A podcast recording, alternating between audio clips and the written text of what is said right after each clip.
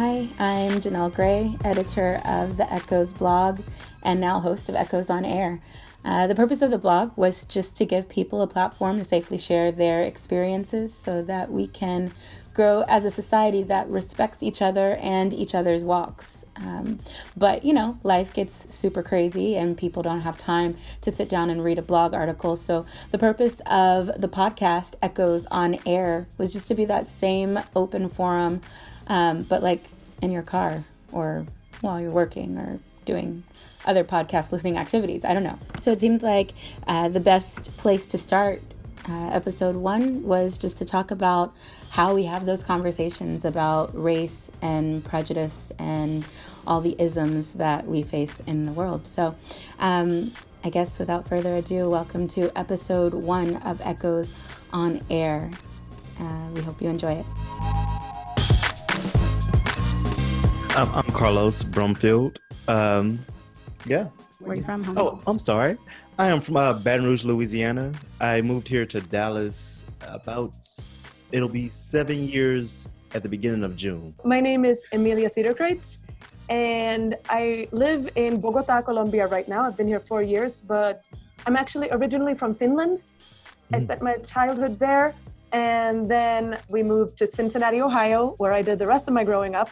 I'm also not an expert, I'm an English teacher.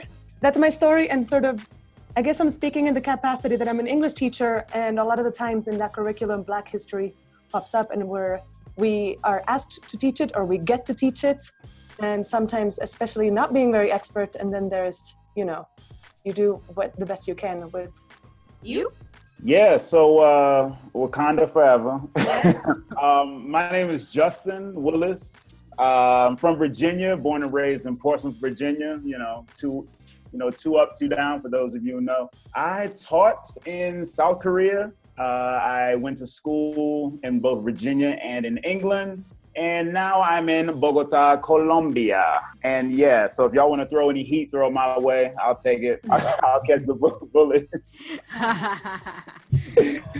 I guess really, like to start out, uh, the first podcast, what I really wanted to do, since a lot of what we're going to be doing going forward is just like having these conversations. So just to start out, what do you think about this conversation? Whether it's about race, feminism, sexism, Ooh, all the isms. all the isms. All of the isms. I, I think these uh, these conversations are, of course, really important, but it's also really hard to, especially right now in this uh, political climate, to start the conversation. And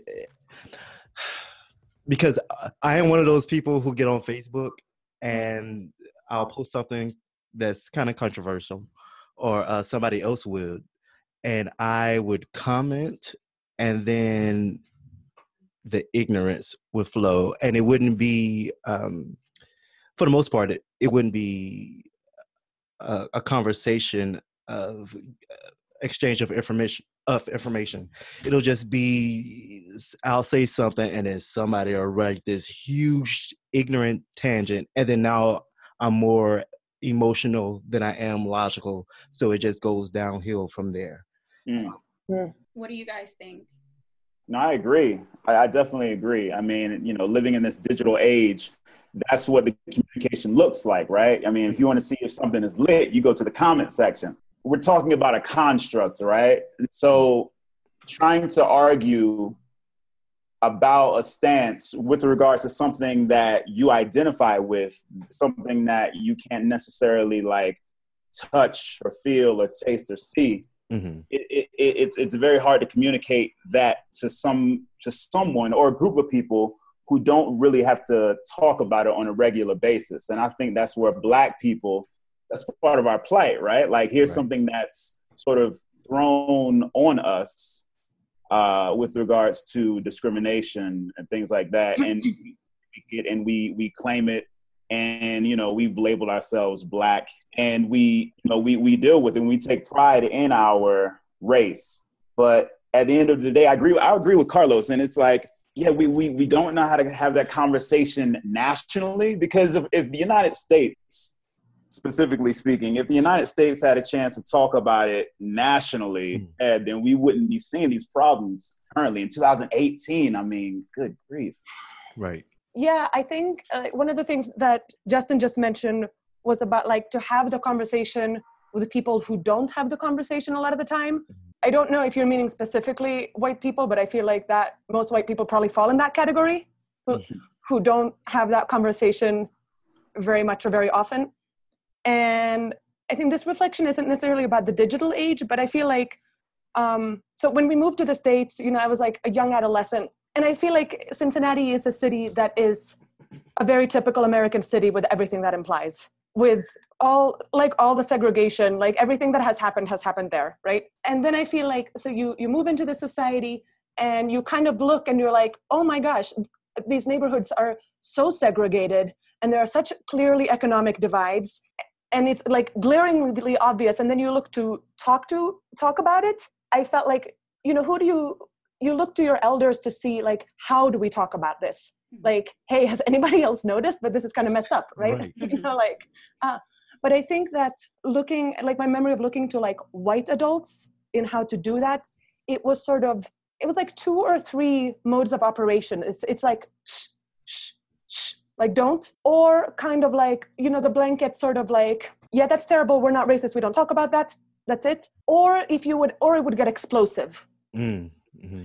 like um and so i felt that that when you look like as a child or as a young person up like how are we supposed to talk about this? And your options are like don't hush it up claim the goodness of humanity that you have or absolutely explode. And i think like all of those options are clearly really flawed.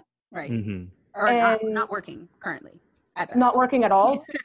Like not working at all. And i feel like i mean those if you've known me like one of my favorite analogies i feel like is that white people talk about race the way victorians talked about sex. It's mm like we don't do it that's bad. Only bad people talk about that that's it. And it's like an atrophied muscle that doesn't isn't able to do any heavy heavy lifting.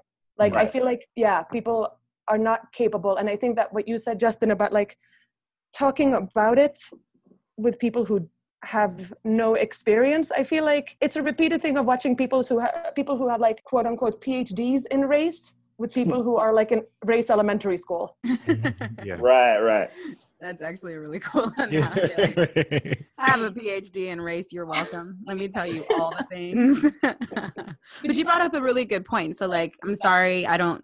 I, I feel like I'm the oldest person here and I don't have a problem. So I'm interested to know how that conversation happened with you guys. So I think, I, I mean, you guys kind of know a little bit about my history. So I grew up, I think, two very different households. So I grew up with my mother um, and my mother has always been very open, very welcoming, you know, everybody's equal, acknowledging, you know, history, um, but not super focused on it.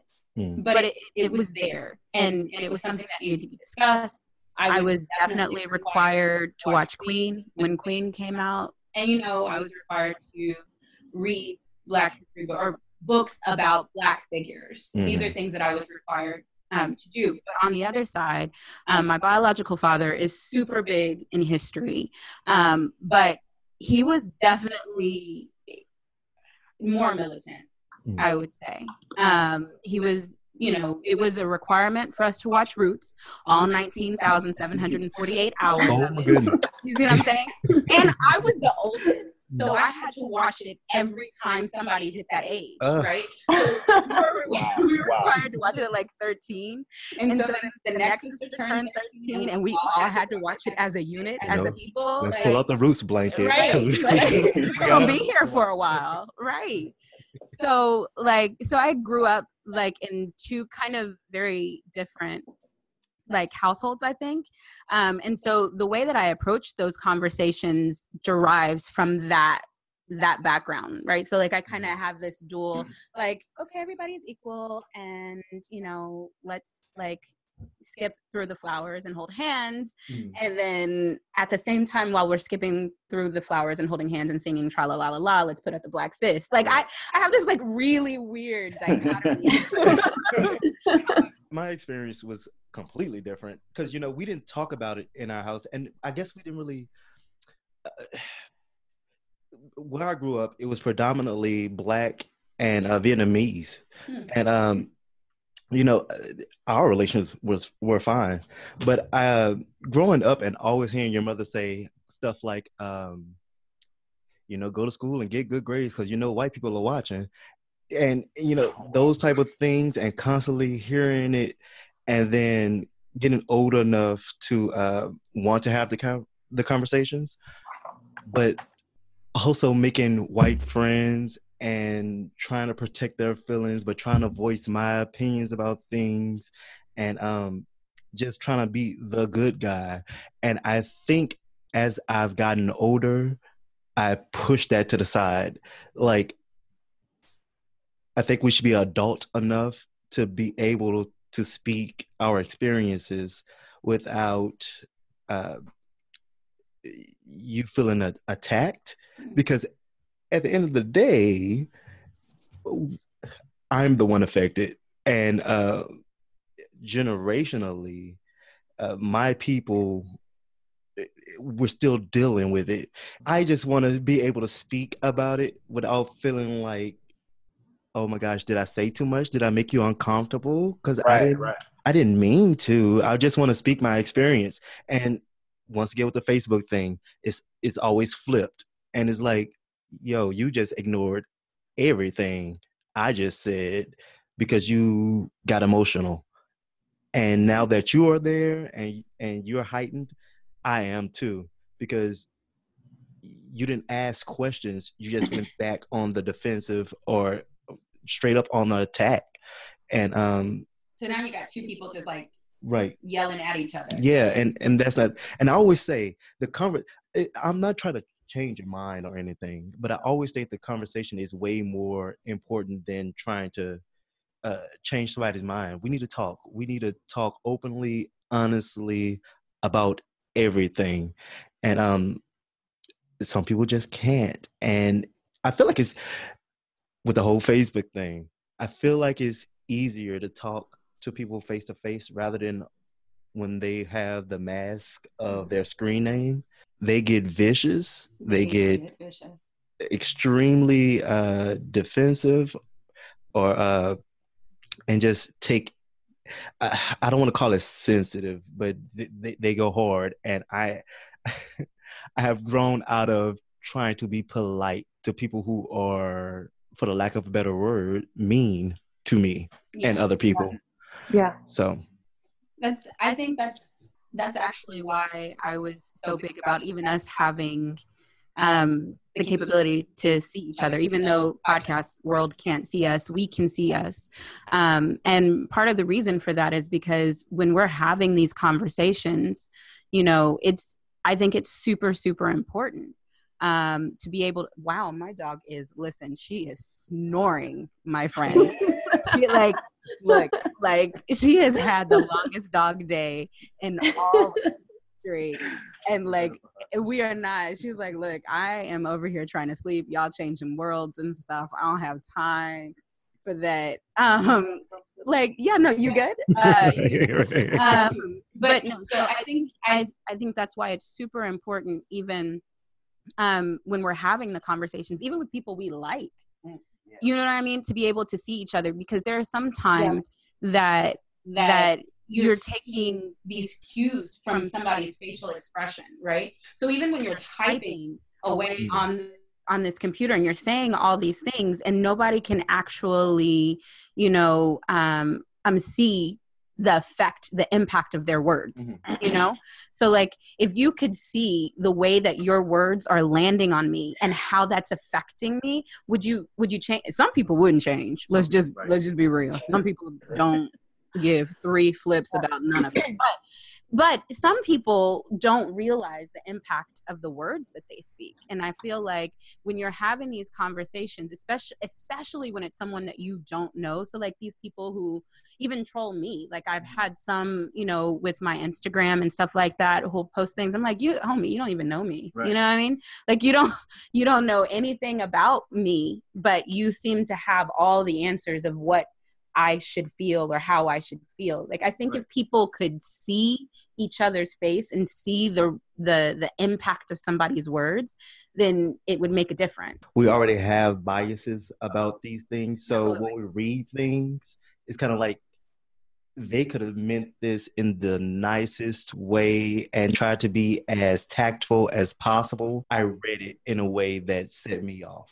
What are you guys saying? Oh, we we listening over here. yeah, yeah, but I mean, again, yeah, what what you all are saying is a lot, of, a whole lot of head nodding. You know, if you could see us, um, especially on my end. and you know, growing up, growing up in that black space, you know, it was unspoken. Like like you were saying, Carlos. You know, you really didn't talk about the blackness and the in, in your race that much in your house. Mm-hmm but you did see the you know the the the hot comb on the stove. You know what I'm oh, saying? Yeah. You did see Friday. You know you did you did see that popping grease on the stove. You know what I'm saying? So you you you you had all of these things that you can associate with with blackness. Mm-hmm. Uh, but it wasn't spoken about that much. It was sort of like um, fictive kinship, and that's when you know, eh, eh, you know, when you go abroad or you go to another city, you see a brother or you see a sister and you nod okay. at them. No, like it's sort of like I see you, I understand you, and that's global. Oh, um, coming to work and like, oh, you don't know this. Um, oh, I'm about to learn something new, my friends. Um, being the only black person, and then seeing another black person walk through the door, and and they're new to you, so it's kind of like, okay, oh, all right. And unfortunately, you know, you don't think about it until it happens. Yeah. Like you don't think about it like now. Honestly, for me, I always find myself in situations when I'm looking around, I'm like, I'm the only black person in here. So I was having this conversation with somebody the other day. Actually, it's going to be a post that's going to be um, on the blog in a in a couple of weeks. But um, she was talking about her um, um experience watching Blackish Mm. And she mentioned something about about that episode. I don't know if you guys watch Blackish, but there's an episode where uh, Dre is is taking his son to like school, and there's one other black parent, and he does mm-hmm. the nod, yeah. but but his son doesn't do the nod, and he's like, "Wait, why you ain't do the nod?" Like, you know, like, he's upset that the nod didn't happen. You know what I mean? um, and she so she was like, "Does that really happen?" I was like, "Absolutely, that happened." I like I can't I I can't imagine a world where my dad or my daddy, my, my biological father or myself, like my my dad is quite possibly the nicest person like human in the world but so he's going to speak to all the people but like i can't i can't imagine a world in which like like for example my uncle or or my daddy did they don't do the head nod. My my uncle does the peace sign still. He'll do what's up? What's up like like that's still you know what i mean? Like that's still his thing. And she was like i just i never i never i was like no i've done that like abroad. I've been in China and been like, people, like, like it's like it's like a museum moment or something. Like you're here, like, I like it's it's a thing. It it's it's that that kinship is real, like that that moment. Oh, but feels so it feels like in that moment, it's like a hug. It's like a hug. It's like a hug. Yeah, it's, you know I mean? it's like it's a thing. What I was saying to her too is like there are people all over the U.S. I'm sure that grew up in pri like predominantly black areas mm-hmm. Of of town and they see nothing but black people around but every single one of them has had that moment mm-hmm. where they're the only black like there's not one black person in the world well I, i'm i'm gonna say within my immediate proximity but i'm pretty sure the world that that can say like that they've never had that experience where they're the only black person in this space and mm-hmm. like and that's not a thing that is the same for many other races. It's mm-hmm. it like for i mean i'm speaking specifically black and white but it's it's it's a thing. Like it i've been the only black person in a class. I've been the only black person at work. I've been the only black person you know in in this particular you know I don't know, cable store. Like there's yeah. always a space where you're the only one. Yeah. Once you occupy that space, you now become the ambassador for all things oh black. And so And why does that happen? no, no, I, I mean, do not have the black pied piper whistle. Like exactly. I don't call all the black people to me. They asked me a question, so I need everybody's general right. opinion. Yeah, exactly. And say you're not hive mind. Taking a consensus. So that's part of it, right? Like, uh, yeah, I, have been in those spaces as well. You know, when you're when you're in those spaces, you you know the the pressure and the mirrors automatically get put on you, and the labels change as well. You know, um, I remember reading uh, "Tears We Cannot Stop" by uh, Dr. Michael Eric Dyson, and he was saying when he first went to it was a predominantly um, well, I don't want to misquote this, so I just leave the university name out. He went to the university and it was all white until he stepped in. Mm-hmm. Right? And so that sort of shifted the dynamic in a way that no one else in the classroom had anticipated. Mm-hmm. And he was left to sort of deal with that change because he was the change. Um, so I think there's a lot of weight and a lot of decisions, spontaneous decisions that have to be made with all parties in that space that is changing. Um, so I think that's why a lot of people can relate to that because it's quite memorable. You step into a class, you step into a church, you step into whatever, and you're not, you don't look like everyone else. Then you know you have a, you know, in a way you have some explaining to do. you're not lost. You're supposed to be there, but in a way, yeah, yeah, that conversation is gonna gonna come up eventually. You know. So, like, I hate to be that person now that we're talking about people speaking on behalf of other people. Emilia, you're white. Um,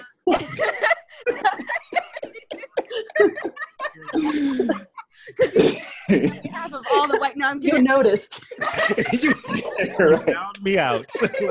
yeah. I, I'm actually curious um, for you actually to share with people who are listening, especially. Okay, so we're talking about what it's like on on like our behalf what it's like to share our experiences but you've actually had um the the experience to hear our like you mm-hmm. you as a human as a person as an Emilia right you mm-hmm. have sought out these opinions and and experiences like you honestly are are one of the people that i can truly say like goes out to ask questions whereas a lot of people don't do that and and you do ask questions so when you get those answers and you take those back to people who look like you what is your experience because i know what he was sorry i know what he mm-hmm. was saying was that you know or carlos sorry not he but carlos was saying was that his experience is like he feels like oh wait am i am i offending you or or what have you like being careful and watching what he says or choosing how he says but how do you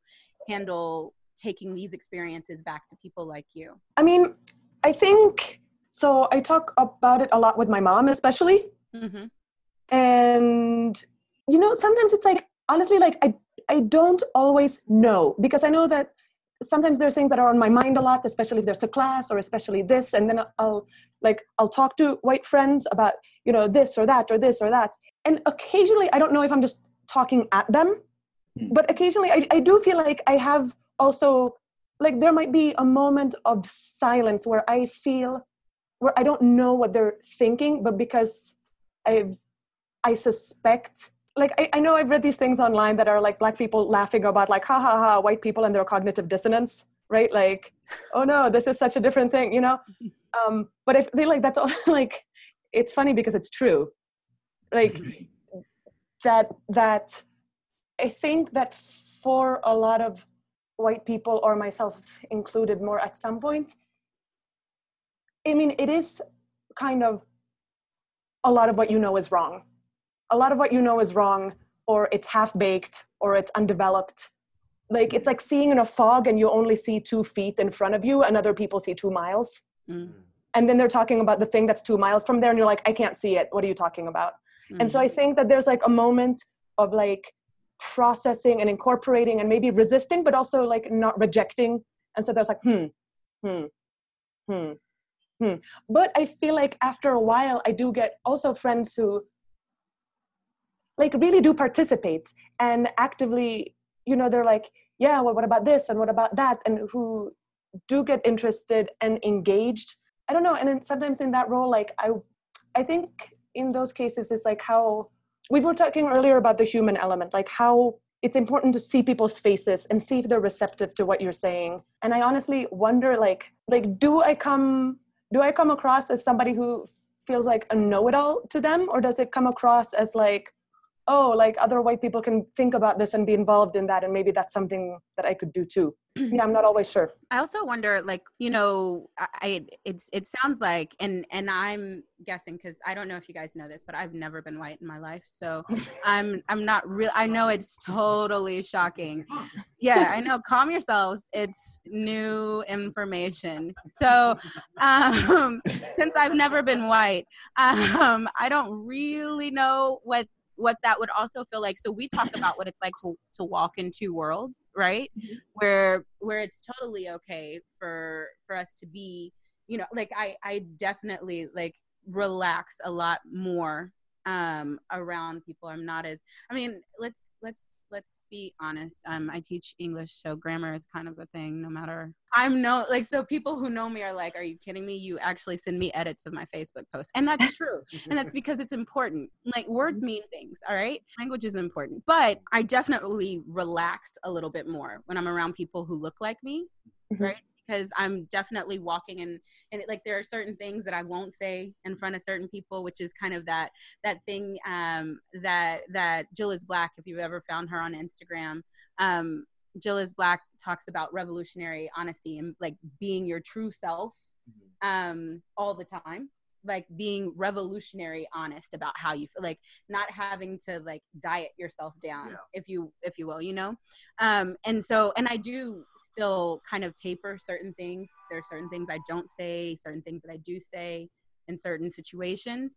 Um, and and so I think for many Black people, or or I mean, I'm sure for you know Latin American people as well, um, Latinx people, what whatever. There's just like this line that you constantly straddle. Mm-hmm. But I, I imagine, again, never having been white, that for Emilia, that's kind of similar for you because I, I know that you've talked about before in just our personal conversations and like how do you actually join a conversation of black people talking about black things in black spaces? Mm-hmm.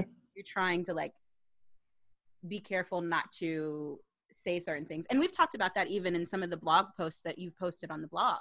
Yeah. Like what what that's like for you even. Well i think so there's one thing in, in one of the recent blog posts where there's like a challenge to befriend somebody who doesn't look like you right?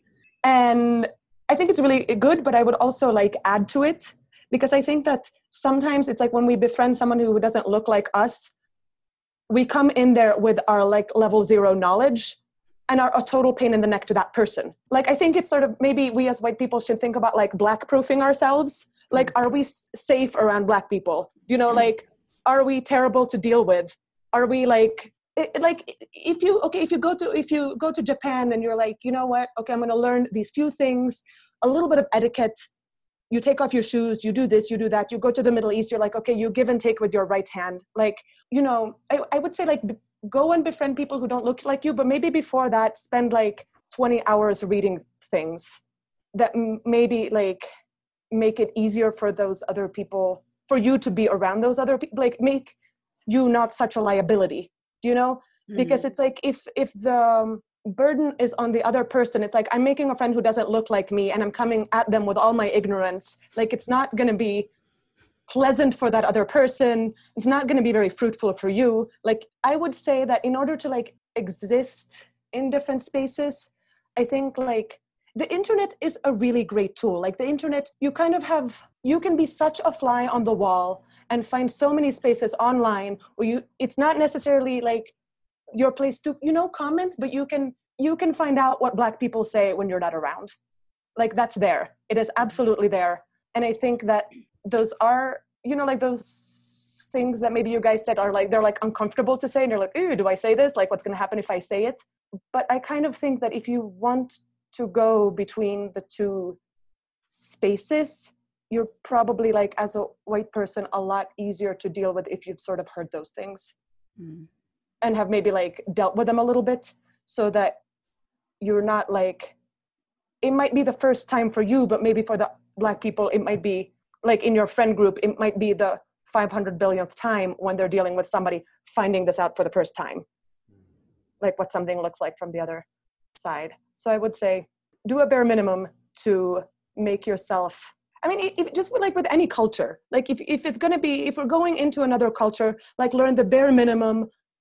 You you you don't have to be an expert at it but learn like you know a list of seven do's and don'ts just as a starting point to, i think that's the other thing is that a lot of people don't don't really recognize that black culture is is a is a whole separate thing because i've had people who will say well but you're american i'm like yeah i've been american pretty much all my life too but but like i i still i grew up still differently there's still things that i can say Oh my goodness. Okay, anyway, but uh, you know, I'm a part of this group on uh Facebook. I'm a huge nerd. I love anime. I love cartoons. I love video games. I love all of the goodness. Um, but it's it, eh, they call it's it's a long title, but it's called short for short blurs, which is black nerds or whatnot. But everybody's invited in on the group. We have um all types of people in in the group. Um, but someone posted uh, a video of all the black superheroes and um, and villains and uh, vigilantes and all the the people um, from the past few years or whatnot.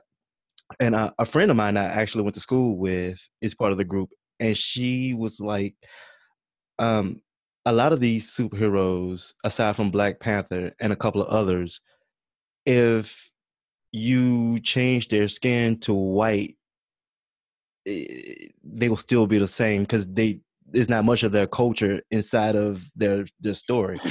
And and then a white guy uh, uh, commented, he was like, "Well, they're all American, and that's all the same." And I was like, "Yes." I mean, we're probably closer to uh, American culture as Black people than we are to African cultures, but the way black people moved in in this country is completely different from the way white people moved in this country and moves in this country and he wanted to argue and said he's just as oppressed as we are because of things like um, it's harder for him to get a, a scholarship uh, because he's white, but it's easier for us because you know the minority scholarships and even for women and all these other things. I'm like, dude, you are so off base. Like I would, I would rather. There was a thing. I don't know if any of y'all remember um, a few years ago where they did a study that if your name sounded black, they would just throw out your job application. Mm. And um, so I, I I would rather have it to work hard, get good grades to get into school, uh, than to not be noticed or be erased completely just off of my name, um, or be off of how I look. And you can kind of have a different. Uh, see, for me, because people always think I'm Hispanic. you know, I, I never ran into that until I got to Texas. And like, welcome to Texas, baby. Right, right. Like in Louisiana, I knew three other black Carloses, and then I got here. Like Carlos, you mean Charles? No, Carlos. I like right. Your name wasn't Carlos. Like, no, no, no, that's not your name. Let me go check my birth certificate. Maybe I'm wrong. You're right. Maybe I need to go. Um, no, but yeah, the, you know, and you know, you want to have that conversation and you want to try to educate as much as possible but then he accused me of being closed-minded because i didn't see his side and I, I just I'm sorry, just as a just for the the kind people listening to the podcast, I just wish you could see all the looks of all six faces, um, six five five faces. I count really well. See one, two, three, four. And Oh, we're counting the dog. Yeah. Wait, I'm not over here anymore. the, the dog is like, bruh. Like, like y'all still talking? Like, geez, pass me a snack. Like, right. But like, like I wish you guys could see the look on the faces that just happened right now when, when he said he was closed-minded. Everybody just kind of like their head was just like, what? Just what are we what are we saying yeah what, what, yeah, what universe are what? we in right now you what know? are these words that you're using oh, they're yeah. not the fog universe that's the, the fog, fog universe you were talking about there you go and see the thing i have a question for carlos um what this this guy that said you were closed-minded was did you guys have uh, a friendship? Were you all friends or or not? No. Uh, it, it was just uh, I, I get into these rev- random conversations with Okay. uh, with random folks. Now sometimes I have these conversations with friends and they go really well. We uh, because I think they know me, Right. so they know Right. what I'm saying isn't You, white people are bad, Yeah. you are bad, and blah blah blah blah blah. But I think when having it with strangers, that's what they feel because I've in that same conversation, I was being reverse racist, and uh, I, I It's not a thing. it is it, it is a not. thing. And I say it with me, class. Reverse. Reverse racism is not a thing. Not a thing. not a thing. Oh, apparently I was reverse racist, and then he was like, "Well, tell me about your experience as a black man." Do you really want to know? Because why you asking me? Yeah, like oh my Yo, why do we always have to tell other? yeah. Wait, say I was gonna actually ask you guys what is your main obstacle with having these conversations, and my answer is I like I my personal ob- obstacle is I don't feel like it, yo. Like oh, sometimes I just Right. Let me just let me just like Like I don't want to have to sit here and tell you about that. Go and read a book, take a few classes, and then we come back and have this conversation. I don't think it's. I, I, I'm tired of I'm constantly having to defend Mm. and explain and all that stuff. and and like so here's the side note i'm 35 you see what i'm saying like i'm 35 and tired Mm. right so if i'm just 35 and tired like like dang No you know what i mean no like right no she like you know what i got see now honestly that's why them black grandmamas be set, talking crazy because they get tired a long time ago You're right. They've been tired for a minute. that's why we can put them on the front porch give them a drink and let them say all the things Uh, mhm. they've been tired for a minute, yo. Cause like I, I be like, what? Like I'm tired, and and and what it comes down to is I'm tired of constantly having to not just explain, but like like explain and defend the fact that my my oppression exists. Like, why do I have to consistently explain and prove?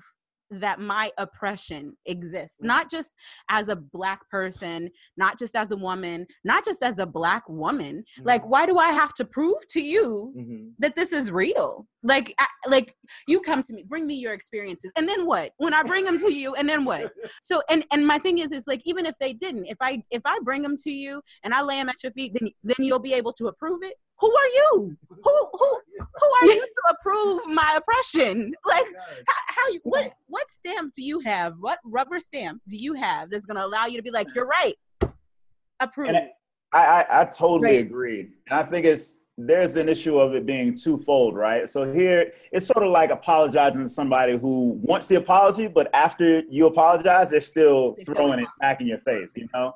But but the thing is, it's like it's twofold because here you are bringing this information that you ain't really trying to bring to them anyway, just because you're trying to be and just like they're demanding it. yeah, right, right. And and the whole thing is once you bring it to them, they're they're sort of taking it and using it against you in some way, Right. shape, or form, or distorting your words. The same thing that happened to you, Carlos, on the on the group.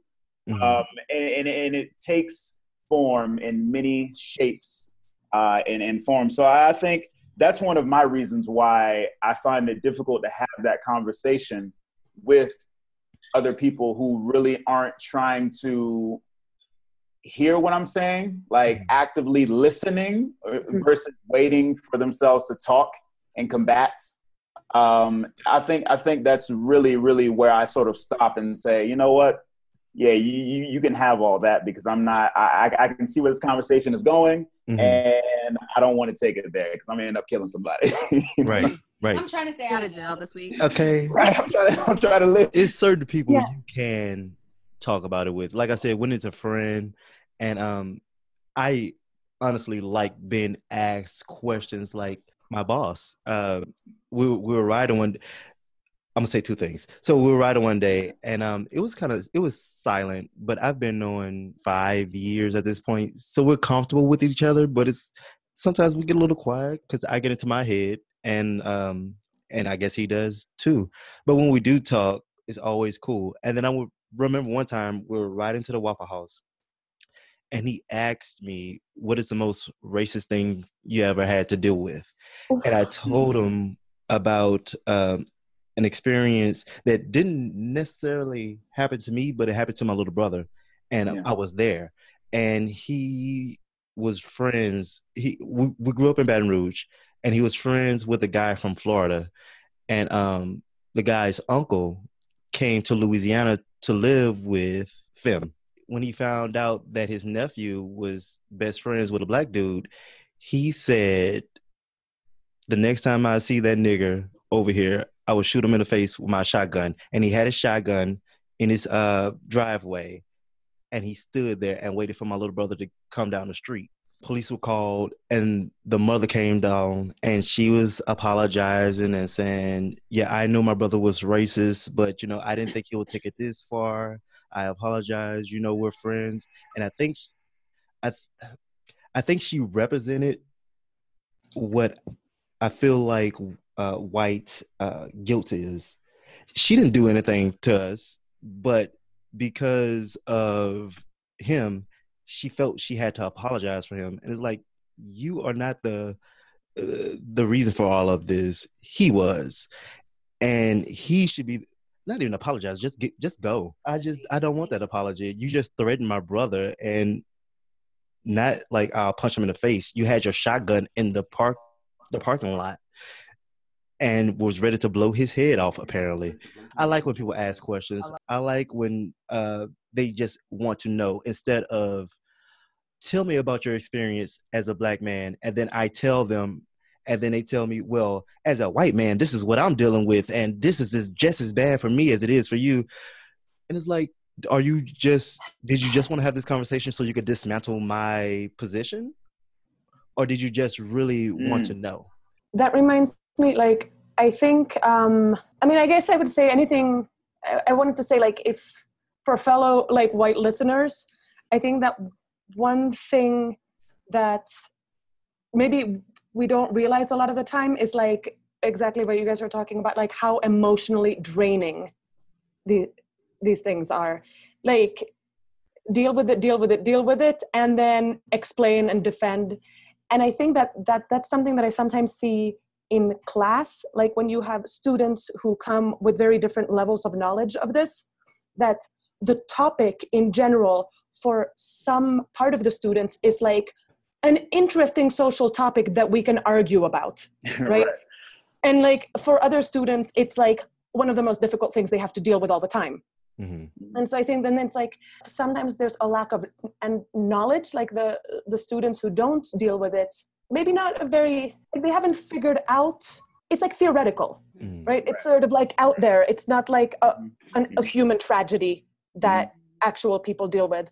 Kind of like yeah like maybe they want to you know argue or play devil's advocate or like corner you into some kind of thing whereas for the other person it's like um yeah like tell me about one of the most vulnerable moments of your life or tell me about one of the heaviest moments of your life over and over and over again and i Mm. think that that exactly that kind of thing i find like to be sometimes challenging in class is that how do you like how do you moderate that conversation and because i think that in society like that conversation is not moderated it's just like a free for all Yeah. Mhm. and then everyone just like they launch out with whatever they have and Mhm. yeah and it's like not that's i feel like it's not skilled like it is like skill less it's just like instead of like m- fine motor skills like fine motor skills of the brain and mouth. Mm. right like instead of just like clumsy launches at each other. So i don't know if i have anything more to say other than that yeah like i think that this dynamic pops up into class and i think it's one of the kind of big challenges. Because i think that there also it's like um what i th- what i think a lot of people don't see is that because we're talking about human experience well everyone's human so everyone has experience so all experiences are equally valid and knowledgeable right yeah, Whereas- right, right, right. yeah whereas if it's like about engineering like i'm not an engineer but i can sit with non-engineers and argue about how to build a bridge but i have no idea what i'm talking about Mm. Right. But but people recognize that, and people do you. recognize that right right. So there's that. Because we Yeah. got some people out here building bridges, and they ain't got no tools, Okay. but they think they not they got all the answers. Like they out Right. here changing things, and you like that's not how any of Yeah. this. right I'm not, gonna, I'm not gonna drive over that.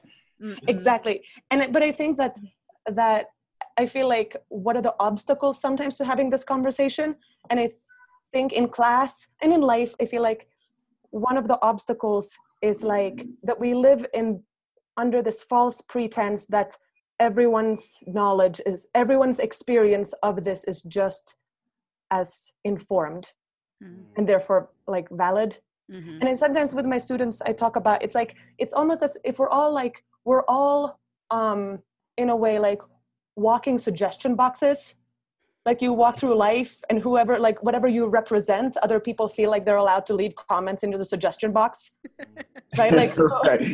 so you're kind of like a magnet for like you didn't choose it but it's like if you're black you're in non-black spaces. Like what you were saying about being the only one. Like you're probably i remember one time justin also said like you attract racists. And it was about it was about being like hey i'm nice and i'm uh, like approachable and then people come at me with all this like non-thought out things. Right. and so it's like, hi, like here, this guy is like, here's a suggestion box. I can say all my harebrained thoughts and the things that I haven't thought about that he's thought about forever, and like boom, boom, boom, boom, boom, boom, boom, boom. I, I receive very few like suggestions about blackness because I'm not black, right? Mm-hmm. Like it's by proxy. It's like maybe a friend receives it or I overhear it, and and even if you overhear it, it's not the same as like receiving it like for example i, I lived in a, a pretty conservative city and my roommate was gay. And i think in the beginning i wasn't so sensitive to homophobia until like we had lived together for a year.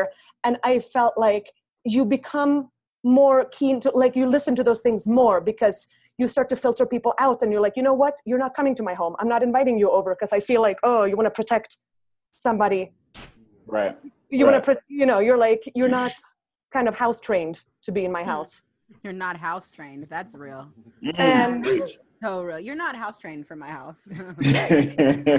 But- to to sort of say that like um to, to just to draw the parallel that sometimes like i think that we can get a little bit of a better view at what other people are receiving and their suggestion boxes Mhm. like by having close relationships yes. but but it's like it doesn't replace but you can kind of start to peak like oh my god that's what you're getting oh my god and i think that that's one of the things like the logical fallacy of like i don't get it therefore it doesn't exist Mhm. yeah.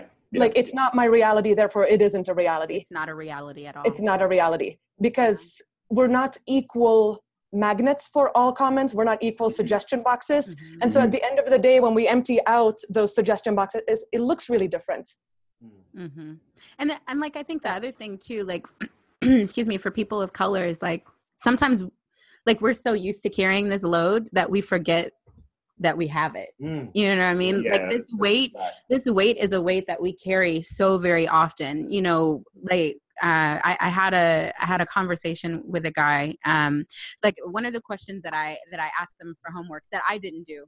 Full disclosure, um, I didn't do my homework, but I gave all the crew homework, and they came like with notes and stuff, and I was like, uh, somebody else want to lead this? No, um, but but one of the things that I, I I asked you guys was like anecdotes of of how you know of things uh, conversations that have gone well Mm. and conversations that have gone poorly um and and i had one example um where it was actually both so like i posted something about about feminism and i don't even remember i i know you guys all know the story because i was hot under the collar and over the collar and in my scalp yeah. Yep. losing my little straightenage. It was it was it was some things. I was whoo, I was hot. It was not it was not good. It was not good. Um but but the the the statement was something like basically he was like um oh that's that feminist mumbo jumbo or something like that. Like and and and it was like you're actually proving my point. And and it's it's a black guy that was having the conversation who doesn't believe in in feminism. He doesn't believe in um black feminism which we we, we are going to have that. That's on my list of conversations to have on a future podcast episode is feminism versus black feminism but we were talking about that and he basically dismissed dismissed it um altogether and then had the nerve to call somebody. On my look one one thing i will tell you. You can come to my page. I invite conversations. Mm-hmm. that's what i do. That's why i have these mediums. That's what i do. Come have conversations. But the second you disrespect me or anybody Mm. i know anybody in my tribe listen let me tell you what will happen right? We we will take this we will take and and i'm not going to disrespect you. You see what i'm saying? like I, like as much as i feel like you might need to be punched in the throat not an r so a. I feel like that needs to happen. You see what I'm saying? I'm I'm gonna do I'm gonna be the bigger person because that's that's the person my mama taught me to be, right? So I I had um I had to pull him to the side after he called a friend of mine a bed wench. Uh-huh. Uh-huh. I don't know if people know what a bed wench is. Um, so for those that don't know, it's a term that was used to describe black women um, who warm the beds of masters. So basically, he called her a slave prostitute. Um, or whore, really, because at least prostitutes get paid. Um, so. I'm look, I'm just look. So basically, I like my thing is is first of all, what you don't do, mm-hmm. as I've already explained, don't come to my house and start throwing stuff around. Mm-hmm. You know what I mean? Respect my house. So if you're coming on my page and you disagree with me, that's fine. We can disagree all have a seat. Let's talk about it. But what you don't get to do is start throwing things around. You don't get to start disrespecting my house. So I deleted the comment and I went to him in private. And I said, "Look, what you don't get to do is come to my house and talk crazy to people." Mm-hmm. And he said he felt attacked mm. right? He felt attacked because people, right, right. That look on your face that you have right now, that what you talking about, Willis' face, that one, yes, that one right there, yes. Because I was like, I love how you felt attacked when you were the first one to call names. But what he said is he felt attacked because somebody had said something like, you know, sometimes those words sound like the oppressor. Mm. So like the things that he was saying, and you would have to go through the whole thread to really understand how this kind of played out. But the things that he was saying, um, one of my friends came on and was like, "Did he just all lives matter?" Your post? I saw that comment. And yes, the answer to that question was yes. He did. Um, that's precisely what he did, as he was talking about, because he was saying that that black women um, and their feminism are destroying. Like, it needs to be black men and women. It's you, listen. A whole other podcast is what I'm trying to tell you. Don't give me these looks. I'm that's a whole other episode. what what what is it with with people uh, black people who find out the other side because i'm gay so like when they find that out my blackness automatically is like invalid at that point because now i'm gay and it's like because some that doesn't fit. things. right And Yeah. I'm not really sure exactly when that happens, how that happens, or why that happens. But some kind of way, mm, your sexuality supersedes There- blackness. I think I think one of the things that we're being uh, conditioned to believe, especially as Black people, is that blackness looks a certain way, acts a certain way, uh, you know, everything from from A to Z. And so, not only are we being conditioned to sort of fit this criteria that non-blacks want us to fit into, so that they can feel comfortable about themselves, but also there's this whole caveat of you know, uh, uh, within that community. yeah, absolutely. Yeah, yeah, you know, there's and, and and that's that's the thing that you know you're bringing up, Carlos, is that okay? I'm black and I'm gay, but you invalidate my blackness because all you see is my homosexuality. The same way that you could be in a white space mm-hmm. and all they see is your blackness. But we don't we don't see that. And so i guess the point that i was trying to make because i take long ways around things and hope that you guys just follow me um but the point that i was trying to make too was that you know people like even within the black community we don't realize the own weight that we carry. We mm-hmm. be, because we are so used to it.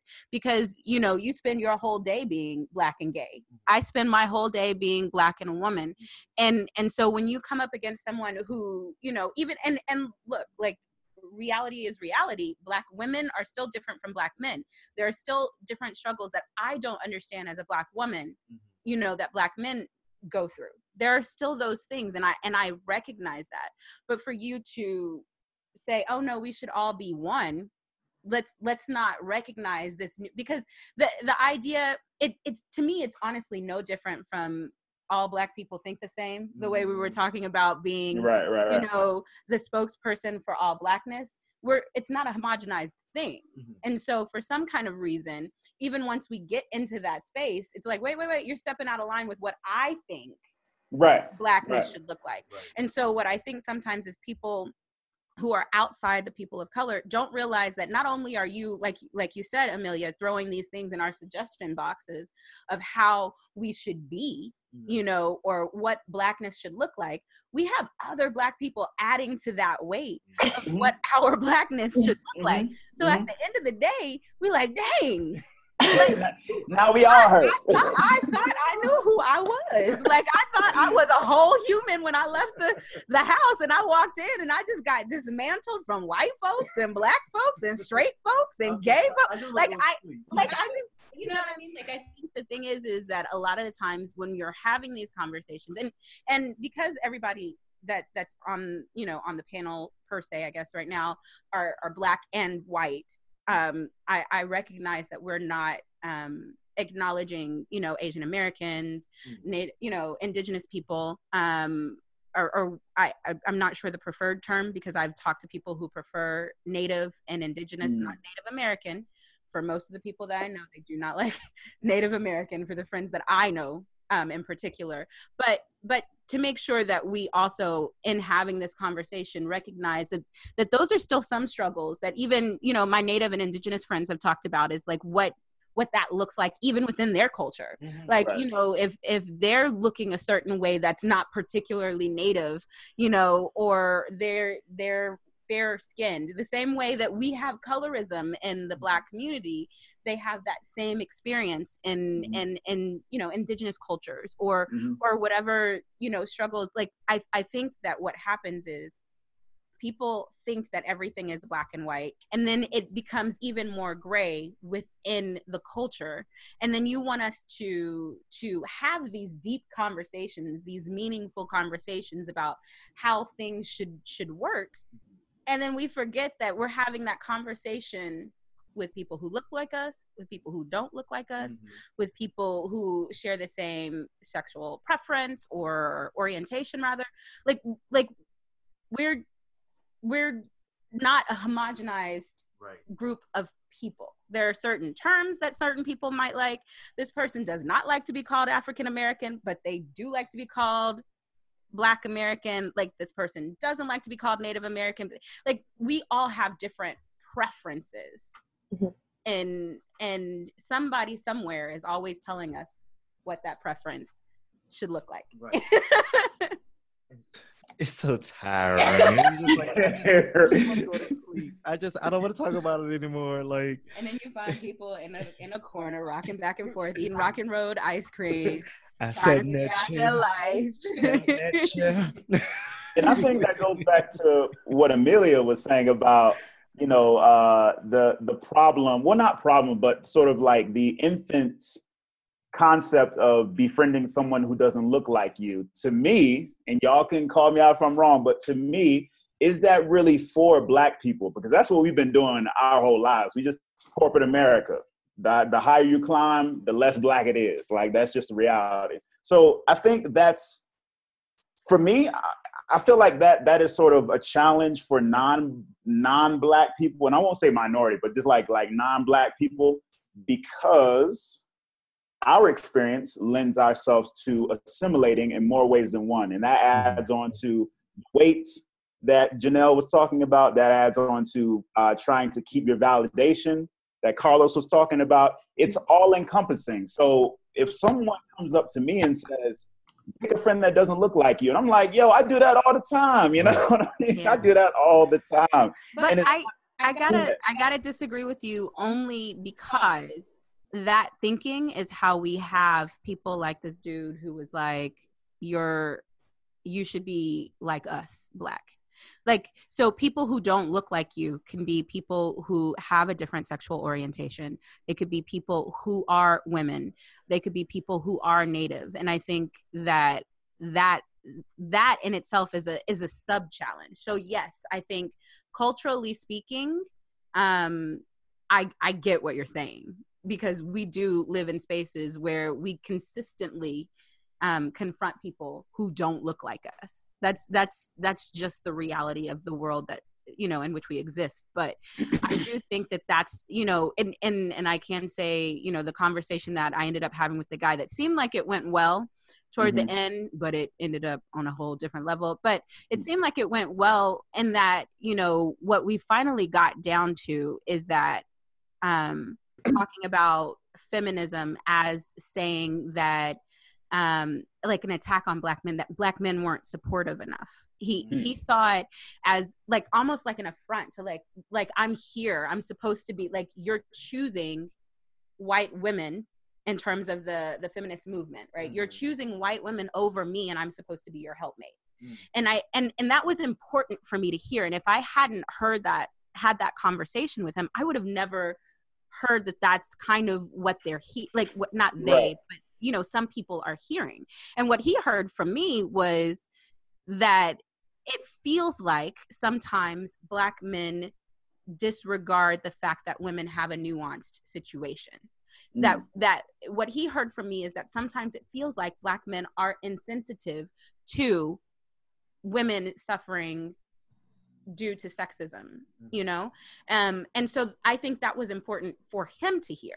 And so when we're talking about things like befriending someone who doesn't look like you i think that that's what it comes down to. I Right. like I, uh, much like i've never been white i've never been gay but it is important for me to understand especially if i'm going to be an ally. Mm-hmm. If i'm going to walk with you and i'm down mm-hmm. i need to at least understand some of what you that don't mean i get to walk in front of you. I, ain't, I i don't get to carry your flag. You know what i mean? Like like and, and i mean not literally but I, i'm saying like i don't i don't get to to to become your spokesperson. I am not a face of that movement but i am there for Right. you. And the reason that i feel like i am more there for you is because i've heard some of the things mm. that you personally not you on behalf of all lgbtq mm-hmm. but you personally have you know gone through or that some other friends have gone through. Mm-hmm. I know your personal individual struggle because i made it a point to befriend people who don't look like me. Mm-hmm. Um i think that that's what i hear. Like i understand what you're saying. Right, right. And and I think that's the beauty of identity is that, you know, for for you two, if you walk into a room and you see Carlos, you ain't no homeboy, that that fictive kinship still lies, right? So in a sense, he does look like you. and then you get to know him and be like, oh, well, we're different, but that's that's still in itself beautiful as well. I think my whole thing is, uh, and, and this is just Justin talking for the for the listeners out there. Um, I think my whole thing is like, yeah, don't don't don't call me out for something that I've been doing. you know what I'm saying? And it's not it's not like I'm trying to you know get checks off of you know this list that I have carrying around in my right pocket. It's just that's just the way it is, you know. Um, yeah, I mean, I grew up in a very diverse community uh, um, in in school, elementary school, things like that.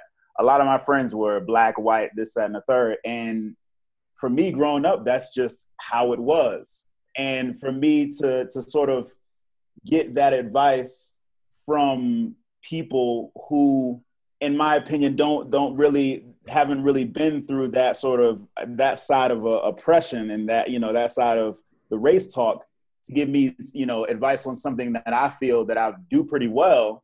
It's like, bruh, you, you know, I don't laugh you, man. Like we're in this we're in this race together, and you telling me I'm on my first lap. I'm like, dude, I'm ahead of you, man. like, come on, right now. you see me Right. sitting down because i've already been through this four five 17 times and i think like to to respond to that actually justin when you first said that it's like is that for black people i i understood and misunderstood like i know like what you mean is that it is that appropriate advice for black people is that advice meant for black people like i think probably in this article the person who made it i think the advice was probably for from a non-black person to other non-black people Mm. in that context Mhm. um but i would agree but i would say when you said that at first i thought like is that even i thought you meant i mean i agree with what you're saying but i thought you meant is that is that friendship for black people like because in, a in a way i feel like the, the advice is also like befriend hello white person befriend a black person because this is of benefit to you white person like like Yes. Is that at the service of like are you a blessing or a burden Mm-hmm. in in that friendship as the one who's like seeking out friendships that don't look like you. So here's the thing we could totally talk about this all day because what people don't know is that we have a list of things that we haven't talked about and like two piles of paper that we haven't even looked at. Um, and we got plenty. And when I say plenty, I mean plenty of, uh, of, of things that we could treat. But don't you worry because this is just the first episode. Hey. So uh, I'm sure, hopefully, you guys will come back. Um, we'll do a couple more, you know, have a couple more conversations. Yeah, we got a couple more topics we could definitely we could hit on. So um, I am super super grateful for the people who came and listened and uh, to our shenanigans. Also, comma like world changing things. So like my thing is is let's change the world, but like let's like make fun of each other while we do it. You know what I mean? Like just like I, I know. like, let's let's laugh a little bit, you know, poke fun at each other a little bit. I don't know. Um so which I I I you know, that whole birds of a feather thing is a is a real thing. So um yeah, I'm lucky that I attract funny people because I personally am hilarious. Um,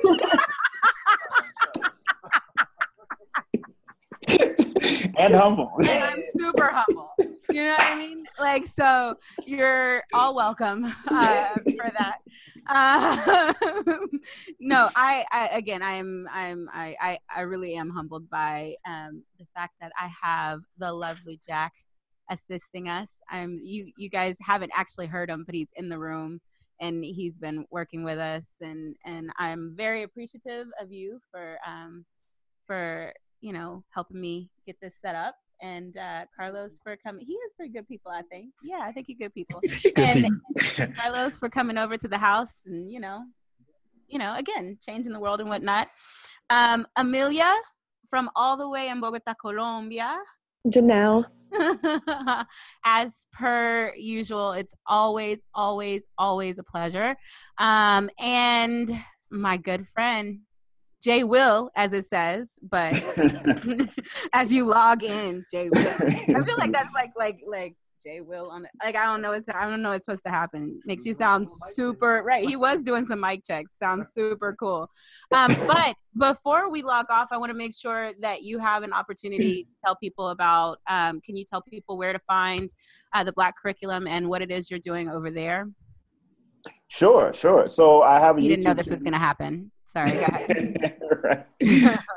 As I fumble through my notes. Right. uh, no, no, no. I have a YouTube channel called The Black Curriculum. So it's sort of based around the idea of uh, what literature and experiences can be shared with others to better understand Black lives. Um, reading articles, books, books mainly about sort of like the Pan African experience. Um, this project is ever growing. Um, I think that I could do this until the day that I die. And it's just a, you know, really good excuse to read and post videos and things like that. So, um, but yeah, my girl Janelle Gray's book is up there as well. We discussed that when she was in Bogota, Echoes of the Struggle. Go get that. If you ain't got that, something wrong with you. Um, then make sure you get that. And uh, yeah, I think that's uh, my, my shameless plug. I, I really just employ friends around me who will plug for me, so I don't actually have to tell you that I wrote a book. So they come on and they do that for me. It's not. It's not. Right. I don't. I don't even have to do that. I just let them do it for me, which is which is part of the beauty of of my genius. Um, appreciate that plug, bro. I, I do. I do. Um, so uh, you could also check out the blog. So the blog is a year strong. Actually, uh, I think both of us were born around about the same time, right, Justin? Oh, around oh, uh, April 24th, 1987. Not literally. I meant I meant the YouTube channel and the blog. Not Your babies were born. wow. Would you like to provide the masses with your social security as well? right, right, yeah. Six three eight. Uh, and I'm fired. No, but uh, so, okay, so I think we're both about a year old. So uh, the Echoes blog it did come after Echoes of the Struggle, the book, as I mentioned before. So yes, go to echoesofthestruggle.com, check out the book. There are a couple of other books on there as well um, to kind of help facilitate these types of conversations. And uh, again, where the blog kind of came from is echoesofthestruggle.com slash blog. Um, and now, of course, we have the Echoes podcast, so Echoes on air. Um, if you need to send me anything, which I invite you to, not trolls, please, thanks. Um, but uh, if if you would like us to talk about something, it's not always going to be the same group of people, but I am hopeful that they will keep coming back because you know tribes are cool and mine is the coolest. Um, but um, it won't be the same group all the time. It won't be, of course, the same topic all the time. We'll always kind of change it up. But if there's something you want us to talk about, send us an email at echoes at echoesofthestruggle.com, E C H O E S at echoesofthestruggle.com. And I guess, like, how do you sign this thing out? Like, I don't know how to do technology or life or things like webcasting things. Like, how do radio people just do they just be We, like, we bye? should we should echo each other. Echo, echo. All right, Uh, so we'll check you guys the next episode uh, because we don't really know when that's gonna be. So I guess chill till the next episode because that's what the song said. I appreciate you for catching that. we'll catch y'all later.